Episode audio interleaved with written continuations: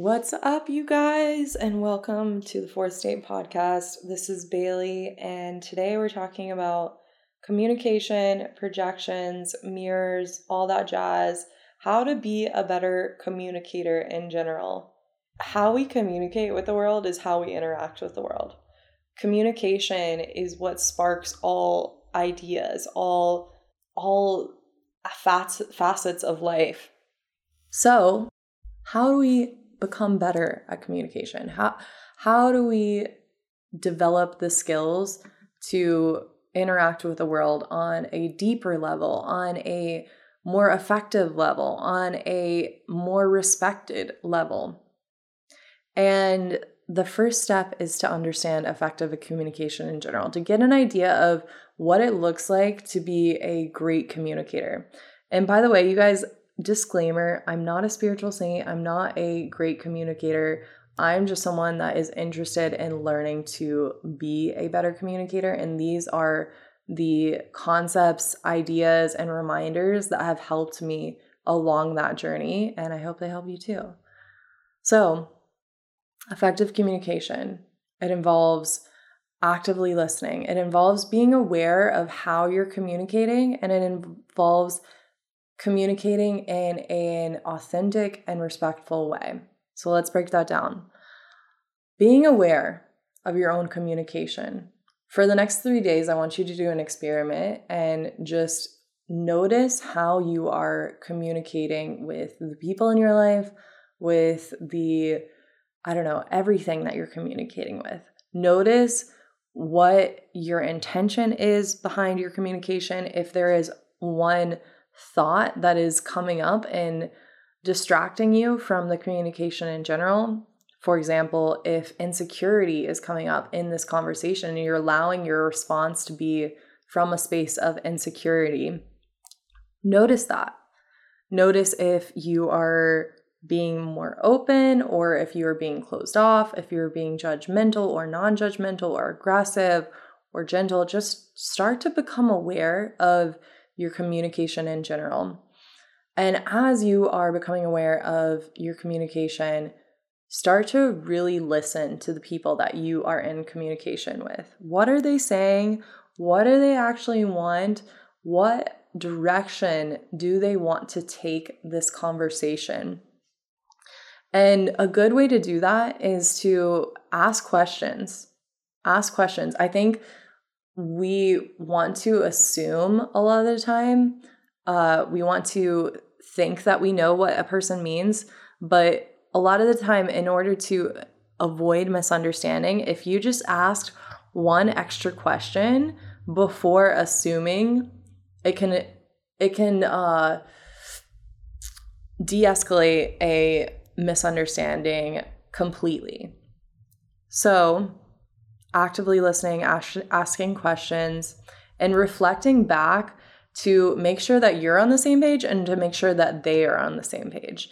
Because sometimes things get said that aren't, there's multiple ways to understand it. There's multiple um, different translations almost of the same English words.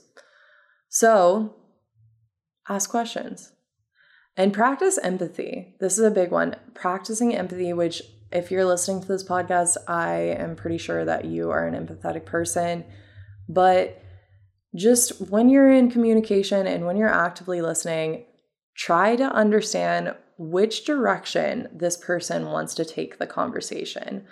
And again, you can do this by asking questions. But a lot of the time, people come to us and they want to vent to us and they want to um, you know, like let's just take that as an example. When someone comes to you and wants to vent to you, a lot of the time they don't want the fix. They don't want to know how to do it. They just want to be heard. And sometimes we can create these triggering moments, these mis- miscommunications when you're trying to fix the situation and the person doesn't want to be fixed. It upsets them, it triggers them, it makes them feel more sensitive to the whole situation. And then you end up with two upset people that are having this miscommunication. So, try to understand which path they want to take with the communication, especially when you're holding space for someone about something that is more on the deeper level of something that is more vulnerable. Um, ask which way you want to go. When misunderstandings happen, a huge part of communication in general is accepting that misunderstandings will happen and trying and, and understanding how you want to take those misunderstandings. Um, so, misunderstandings happen, they're a way of life. Conflict is a way of life. However, we can make these conflicts a little less energy consuming by having better communication.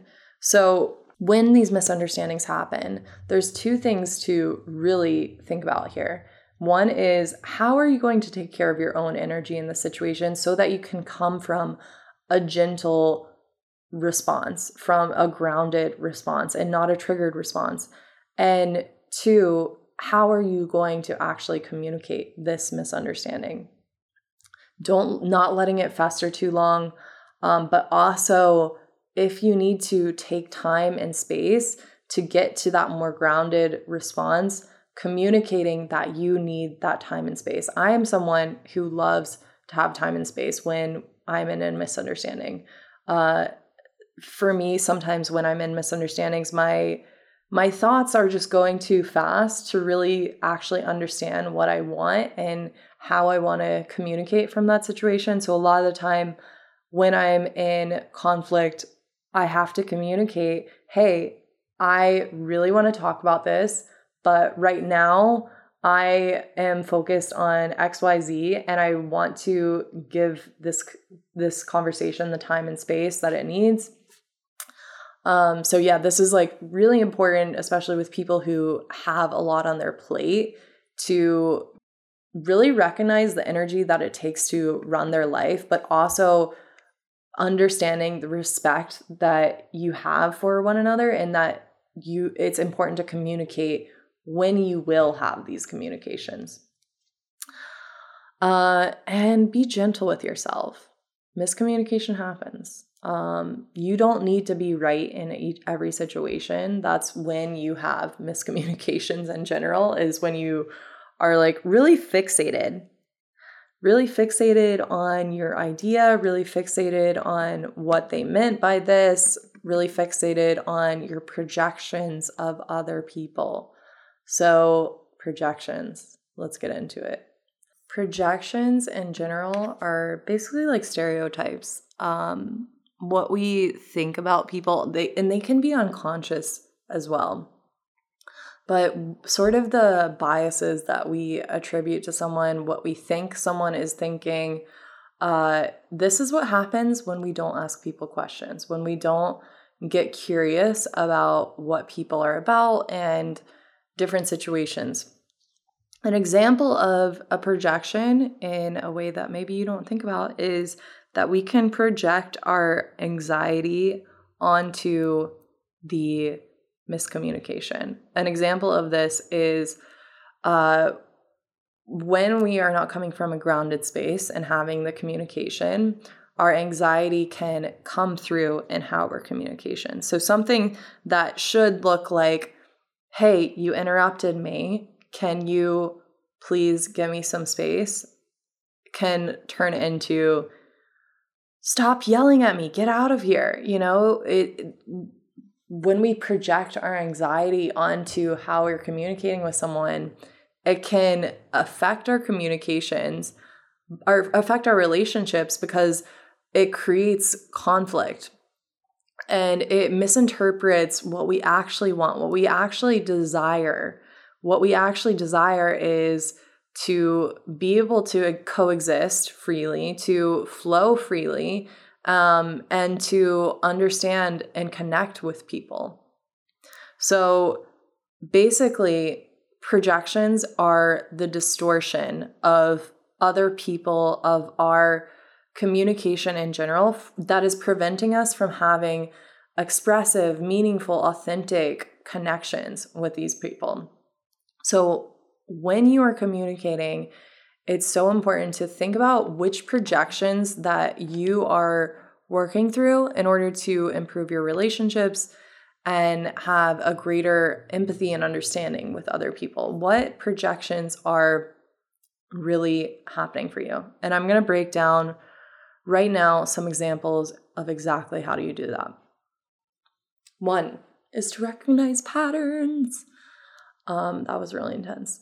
But yeah, tend to notice if you have certain reactions with different situations or during different times of the day or when you are doing different things. Uh, and this can really help you f- figure out what you are projecting.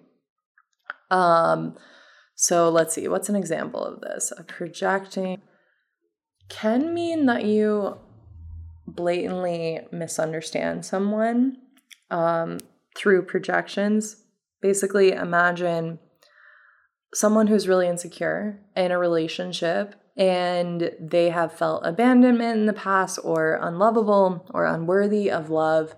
And when their partner communicates with them, hey, I can't make it to dinner, they project this idea of, oh, they don't love me, I'm worthless, I'm insecure, all these different things. So, when that happens, just take time to recognize what is it that you're seeing in yourself. And if you are seeing in others if what you are seeing in others is really about you or is about them. If it's a projection of your own thoughts and feelings. Uh, so mindfulness is really important in this as well. And taking responsibility i think i think i may have said this earlier but a lot of the time miscommunication happens when we want to be right 100% of the time but good communication requires that you take responsibility. And noticing if you are projecting on someone and acknowledging your part in the miscommunication rather than placing blame on others taking responsibility for that. Okay. So let's see let's talk about mirrors now, I guess. Um, yeah, projections in general are assumptions, they're stereotypes on how people are acting um, and what people mean without asking what they mean. Mirrors, on the other hand, are really cool because the concept means basically that the people and the situations that are our reality are simply a reflection of ourself. So, what that means is what we see in our reality is what we possess or lack within ourselves. Um, an example of this is someone who has a really joy filled view on life. Their whole life will be completely joy filled. It will be completely beautiful. It will be completely extraordinary. Uh, alternatively, if we are from this perspective that everyone, the you know, the universe, it, it doesn't have our back, we're going to continuously find evidence that shows us that the universe doesn't have our back. So whatever you think is true is going to become your reality. This is how mirrors act. Uh, so how we can sort of work with this is and, sort of like understand what we're interested in and sort of like what that means. If we're finding ourselves drawn towards like really fiery, outgoing, confident people, it may be because we desire to embody those qualities in ourselves. So, or on the other hand, if we're in this space of really judging others, it, it could be a sign that we're really having a hard time accepting ourselves. We're really judging ourselves. Uh, whenever I think about mirrors, I love to think of social media and just because I think it's a really interesting way to think of mirrors. When we are following something, someone, it's usually because what we see in them, we can see in ourselves. So, someone who has a totally different life than us, we can see glimpses of ourselves in that other person, and so we are drawn to them. This is how relationships work as well. The reason we feel drawn to people is because we can see a part of ourselves in them. Uh, which makes sense why vulnerability and sharing that relatable aspect of you is such a beautiful way to have better relationships and better communications in general. Um, so, yeah, mirrors are simply, you know, a reflection of ourselves. It's it's a it's how we um are able to see different levels of self-awareness by how we interact with the world.